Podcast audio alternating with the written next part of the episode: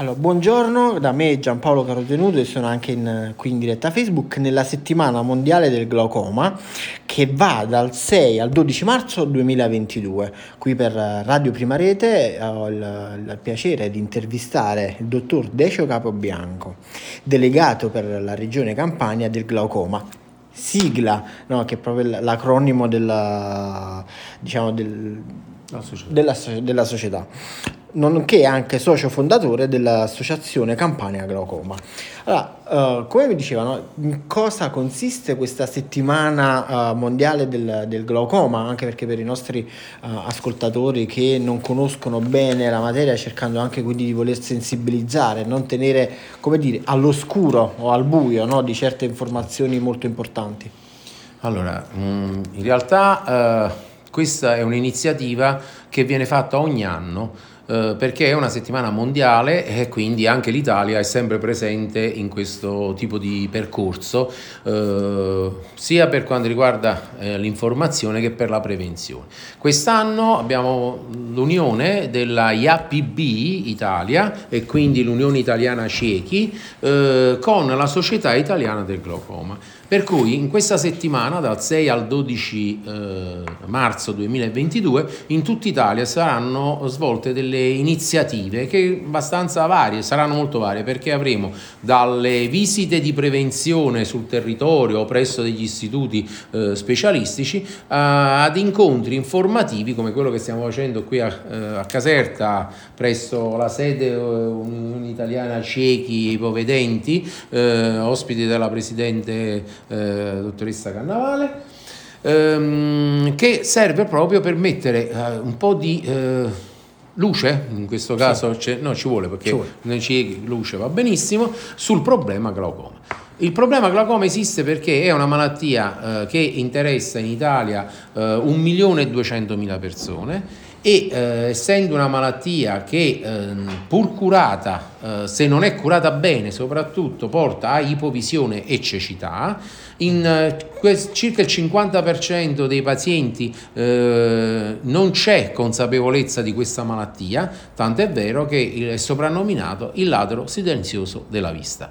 Eh, è come un piccolo topino che sta nella dispensa che rosicchia piano piano quello che c'è, però noi non ce ne accorgiamo perché mangia poco, ma all'istanza di mesi troveremo la dispensa distrutta e consumata e troveremo il nostro nervo ottico che è l'organo bersaglio di questa malattia, conseguente all'aumento della pressione all'interno dell'occhio, che eh, ci porterà a una perdita del campo visivo, cioè di quello che noi vediamo al di fuori del, nost- del nostro essere e quindi una difficoltà pratica, come è stato ben eh, segnalato dal simbolo che è stato utilizzato dalla... Uh, dalla, dalla IAPB e come vedete pure nel manifesto che sta alle mie spalle, in cui abbiamo, si è rappresentato il glaucoma come quest'uovo cotto al tegamino, eh, molto simile alla pupilla eh, il tuorlo, il bianco rappresenta la sclera, però il bordo di quest'uovo è tutto bruciato. In realtà è quello che succede nel glaucoma, si perde la periferia, quindi è il bordo che si perde e quindi c'è un restringimento di questo campo visivo fino a che il paziente perde la periferia e avrà una visione di tipo tubulare. Immaginate di guardare attraverso un cannocchiale, potete guardare pure a 5 metri, 10 metri, 20 metri, quando dipende dalla forza del cannocchiale, ma ai lati non sapete che succede. Questa è la condizione in cui l'ipovedente grave da glaucoma questa è la situazione in cui si Ma trova. Che ha anche delle ripercussioni quindi sul, sull'equilibrio, che è una visione tubolare anche nella, nella, sì, nell'andatura? Assolutamente, perché il paziente per poter camminare deve guardare muovendo la testa a destra e a sinistra. Considerando che è una malattia che si manifesta sempre dopo i 40 anni, è molto più frequente dai 60 anni in poi, mm. si sa bene che la comorbilità con tante patologie, anche dalle più banali, la poliartrosi, diabete, eccetera, sono sicuramente motivi di peggioramento, di rischio maggiore del danno. Ci sono dei segnali preventivi Uh, o c'è che tipo di prevenzione oltre questa settimana che comunque speci- specifica alla sensibilizzazione in cui si, si può fare? Mi piace questa domanda perché è la mia osservazione. Io ho pubblicizzato questo evento su LinkedIn, però sotto ho detto non ci dimentichiamo, non basta una settimana nel, in un anno su 360 giorni. Cioè, Ho riscosso- faccio una parentesi, un po' come la, la giornata mondiale delle, la giornata Bravo. mondiale delle, ma non ci dimentichiamo che in questo caso specifico uno è cieco sempre, non solo in questa la settimana. malattia dura tutta la vita. Sempre. E siccome questa è una malattia progressiva ed è inesorabile, cioè un paziente che c'ha il glaucoma e non è curato, è un paziente che sicuramente andrà a cecità. È una questione di tempo, anche perché la malattia è bilaterale, non contemporanea, ma è bilaterale. Quindi Il primo segnale è prima un occhio e poi... c'è sempre se- un occhio che inizia per primo perché eh, di solito ci sono delle predisposizioni, ma nell'arco di un paio d'anni, circa due o tre anni, anche l'altro inizia. Infatti io dico sempre, stiamo attenti all'occhio ammalato, ma non ci dimentichiamo dell'altro, perché più, il vero problema è che questa malattia si può gestire se si fa, se si interviene presto. E non esistono segnali, la domanda che mi facevi prima è molto pertinente, cioè i segnali veri e propri esistono solo nel caso, l'abbiamo sentito adesso in quello là della domanda del signore che si è collegato per la moglie, quando è un glaucoma acuto è facile perché c'è un dolore atroce, arriva la pressione a 42, uno non vede più, perde la vista in maniera acuta, è chiaro che si rivolge subito a una struttura eh, medica o uno specialista, mentre invece questo qui normale è una, il glaucoma cosiddetto ad angolo ehm, aperto, non dà segnali. O ti dà dei segnali talmente minimi che sono difficili da individuare. Un po' di annebbiamento di vista, ma chi di noi non ce l'ha? Soprattutto se porta gli occhiali, la prima cosa pensa che è cambiata la gradazione, in realtà non è così. Un po' di mal di testa, e chi è che non ce l'ha? Dopo otto i, i- i- i computer computer. o di telefoni smartphone. Cioè sono situazioni così ridicole che uno non ci dà peso.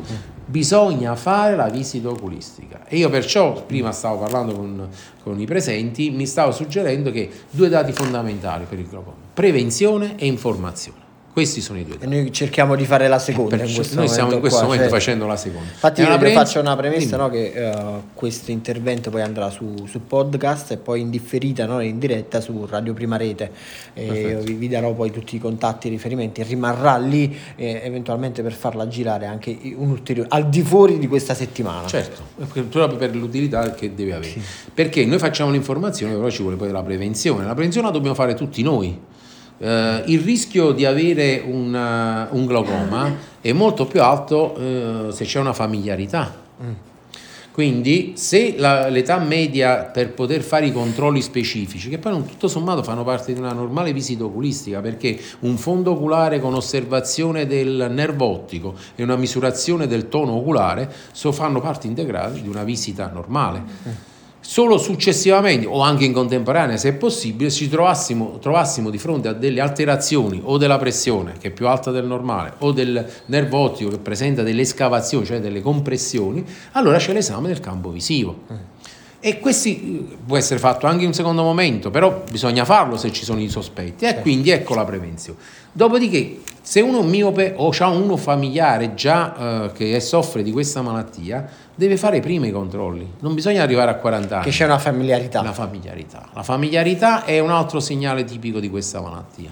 Faccio una domanda provocatoria, no? Ma Certo. chi è familiare ha già comunque una sensibilità maggiore. Questa è la cosa di cui lo- mi sono sempre segnalato io, perché tu devi sapere che io faccio una distinzione di pazienti. Ok, qual C'è- è? Allora c'è il paziente che non lo sa, Mm. il paziente che lo sa per, per via terziaria, c'è l'amico a letto, eh, dottor Google, ok? E poi c'è il paziente che è informato perché ha la storia familiare. Allora io preferisco, forse egoisticamente, ma come medico, i pazienti informati. Perché il figlio che mi accompagna, la mamma che ha 70-80 anni, ha sto glaucoma che l'ha devastato, la prima cosa che fa viene e si fa misurare la pressione, viene e si fa vedere il fondo oculare, cioè me, me lo chiede quasi più insistentemente della, della mamma, perché giustamente la mamma ormai ce l'ha il danno, dice ma io no, io non ancora, quindi Posso non prevenire? voglio fare la, bravo, preveni, non voglio fare la fine del, del mio genitore, di mia madre o di mio padre. E quindi questo è, io credo, creo un rapporto empatico eh, che mi favorisce anche la gestione del paziente, perché la terapia di base è una terapia per tutta la vita. Certo. Eh. Ma diceva no, che poi ci sono, preso in tempo, ci sono delle cure. Sì. Uh, quali sono que- queste cure cura, originarie? Certo, la prima cura è l'abbassamento della pressione dell'occhio, che è il fattore di rischio più importante, anche se in un terzo dei casi la pressione può essere bassa però per quel singolo paziente, per quel singolo occhio, anche quel valore cosiddetto al di sotto della, del limite eh, massimo è dannoso. Allora in quei casi là si deve fare comunque la stessa terapia, abbassare la pressione. Okay. Più bassa è, meglio è. Ehm, e si fa con dei colliri. Colliri che fortunatamente oggi non sono più due come li abbiamo avuti negli anni Ottanta, ma ne sono una decina e quindi abbiamo un ampio spazio di scelta e però sono colliri che vengono messi tutta la vita perché appena sospendiamo la terapia si rialza il valore della pressione. È un po' come l'ipertensione e il diabete. Okay. Chi è diabetico deve pigliare la pillola o l'insulina tutta la vita una volta che c'ha la diagnosi. Ma rispetto alla pressione oculare, nel momento in cui si raggiunge un livello il sì. collirio la riabbassa sì. o se uno diciamo un po', un po lo smette è, è, ancora più difficile riabbassarla cioè, allora uh... questo è un eh, discorso molto più farmacologico che eh. clinico se mi consente allora in realtà la potenza di un collirio è ben conosciuta sappiamo che un, facciamo l'esempio delle prostaglandine okay. che sono i più usate e hanno la comunità di essere messi una sola volta la sera prima di andare a letto quindi anche molto uh, vicina a una vita normale diciamo eh, ha una potenza di eh, circa il 30% di abbassamento della pressione. Okay. Quindi considera okay. che se una pressione è 24-25, noi lo abbassiamo del 30%. Okay. Il momento in cui però, e lo otteniamo nell'arco di 15-30 giorni. Mm.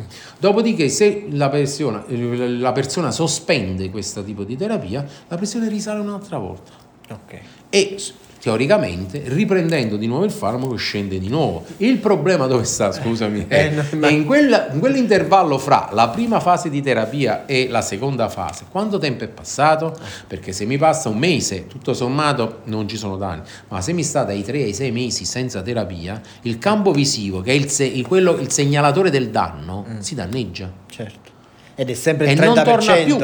Eh non torna più. Quindi è il 30% sul valore di base del, della pressione, certo. ma il danno che mi ha fatto eh, già c'è stato. Sì. Quindi io, eh, perché il problema è che l'unico fattore che possiamo gestire è eh, la pressione, ma non è l'unico fattore del, di danno, perché quando si alza la pressione si danneggiano le fibre nervose sono le terminazioni nervose che si danno, il nervo ottico in primis e poi tutte le fibre del, um, dell'RNFL, cioè lo stato delle cellule ganglionari, che sono direttamente collegate al cervello. Tant'è vero che questa malattia, che prima era vista come una malattia solo dell'occhio, e invece adesso è, diciamo, è, è, è molto uh, paragonata a, fa- a malattie degenerative di tipo neurologico, tipo Alzheimer, Parkinson, perché abbiamo visto che mentre prima non, non, lo sapevamo, facendo degli studi molto particolari di eh, risonanze magnetiche ad alta definizione, ci sono interessamenti di aree cerebrali che non sono quelle visive.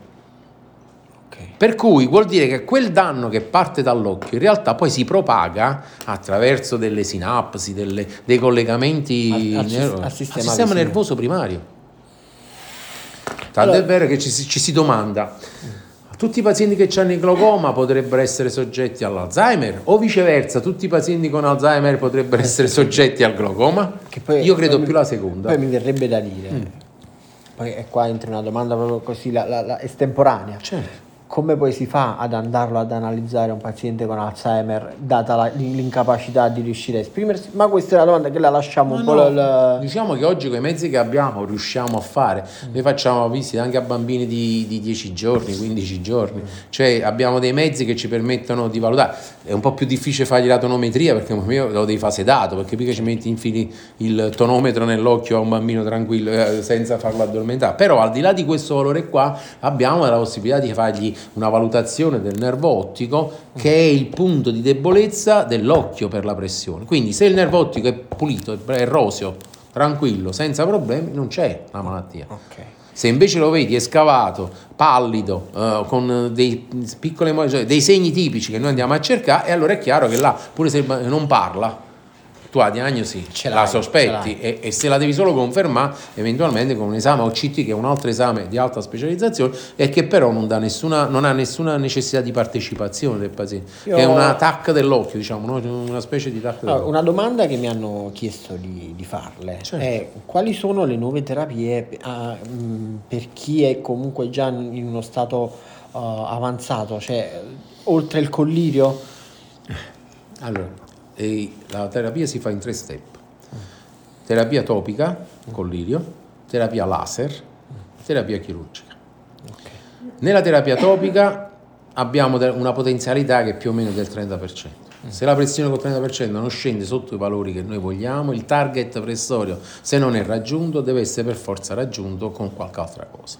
La cosa più semplice è fare il, i laser anche insieme alla, alla terapia topica. Ok. Perché alcuni pazienti hanno buone risposte con il solo laser, però diciamo che il laser dopo 3-4 anni di solito perde efficacia, per cui va o ripetuto il laser, che si può fare, oppure aggiunto una terapia topica.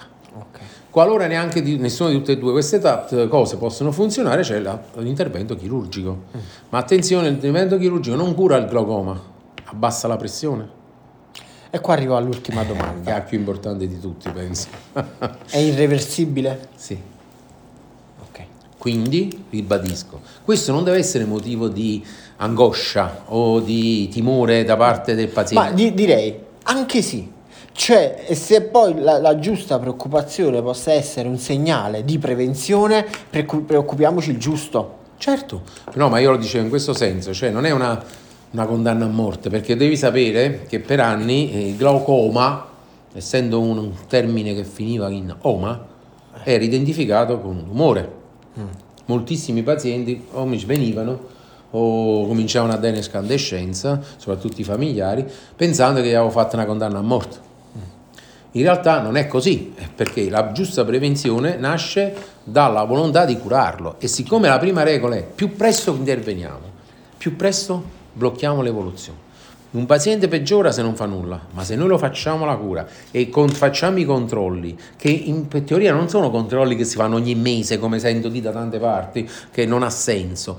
Il controllo va fatto ogni due, tre mesi e più tempo passa che lo riusciamo a tenere sotto controllo, basta anche due volte all'anno. Con queste due belle misurazioni, due bei controlli, noi riusciamo a capire come sta andando, l'andamento qual è, anche perché a distanza di un mese, due mesi, si può vedere la variazione se c'è un- una progressione, ma se io già lo, lo- ti tengo in terapia Già e lo riesco a darti un segno, la progressione ci potrebbe essere, ma sarà molto minore visto che io ti sto trattando. E in questo un altro spazio in più che noi abbiamo è incominciare a usare anche dei neuroprotettori che servono per proteggere il nervo ottico e tutte le belle fibre che stanno là vicino per evitare che si possa avere un ulteriore danno perché poi c'è l'effetto rebound o comunque quello a lungo tempo. Che si possa comunque Bravo, propagandare. perfetto. Eh, ma diciamo poi il, il dettaglio del, diciamo, del mese è che se uno poi inizia la, la cura topica, eh, è già il primo effetto, si ha dopo 30 giorni, è quasi inutile fare eh, un controllo a distanza di 30 giorni affinché poi comunque il collirio non abbia fatto effetto, quindi ci vuole comunque il tempo, il tempo giusto. Infatti una delle cose difficili da gestire il paziente dice "Oh, tu mi avete messo tutta sta fretta, tutta sta paura, però poi mi dite di venire fra un mese, un pozzo la settimana prossima. Io dico eh, mi fa piacere se ci salutiamo fra una settimana, ma non serve perché io ho bisogno che il farmaco vada in circolo e riesca ad arrivare ai, ai target dove deve arrivare, ai bersagli. Quindi una terapia che abbia un senso deve essere fatta almeno per un mese, e se- però con l'attenzione di farla veramente, non interro, non dice sa- saltarli il sabato e la domenica che uno fa tardi, oppure per altre cose. Quindi una terapia che si fa eh, per bene, per un mese, ci dà già una misura di quello che è il risultato di questa terapia. Poi purtroppo non è detto che basta il primo- la prima terapia sia quella efficace, cioè può benissimo essere che usiamo un farmaco, l'abbassiamo, ma non riusciamo ad abbassarlo fino al punto Di di nostro interesse, cioè il cosiddetto target pressure, perché è quello l'obiettivo. Se noi riusciamo, che non è uguale per tutti, eh, tra le altre cose, per cui devi capire, dalla- e questo è un altro discorso, cioè non basta un oculista normale, generico, ma vuole un oculista che è esperto di glaucoma. Per cui se eh, lo vede un oculista esperto di glaucoma, sa cosa eh, rilevare di alcuni segnali importanti e quindi può avere anche più o meno tranquillità ad aspettare. Io ho anche pazienti che stanno su valori limiti, ma non hanno altera- di pressione, però con un nervo ottico che non è alterato, non mi allarma, eh, pur avendo una familiarità, io gli do il tempo di aspettare certo. Perché ho il te- devo capire come evolve è chiaro che però non aspetto i danni al campo visivo perché quelli là che ho poi non, li togli- non glieli tolgo più quindi sì, sarebbe... quel concetto diciamo che eh. comunque è irreversibile è irreversibile uh, sa, quello, mm, eh, poi su questa la saluto no? un'osservazione effettivamente glaucoma può far uh, fi- diciamo uh, affine con tumore quindi con una patologia mortale ma in realtà anche il solo glaucoma è comunque uno stravolgimento di vita in sé quindi mh, mm, è la consapevolezza di dover affrontare delle situazioni non viste prima certo. uh, e mai viste poi, poi dopo, comunque crea uno, uno, smottamento. Io la ringrazio per il suo tempo, per la sua disponibilità, da Radio Primario del Tutto con il dottor Decio Capobianco e ringraziamo la UIC di Caserta con anche Vincenzo Del Piano che ci ha dato la possibilità uh, di essere qui oggi e uh, che non sia solo in questa settimana, ma che comunque possa esserci veramente una, una un, una prevenzione sempre. Grazie a tutti per essere stati con noi. Grazie. Salve.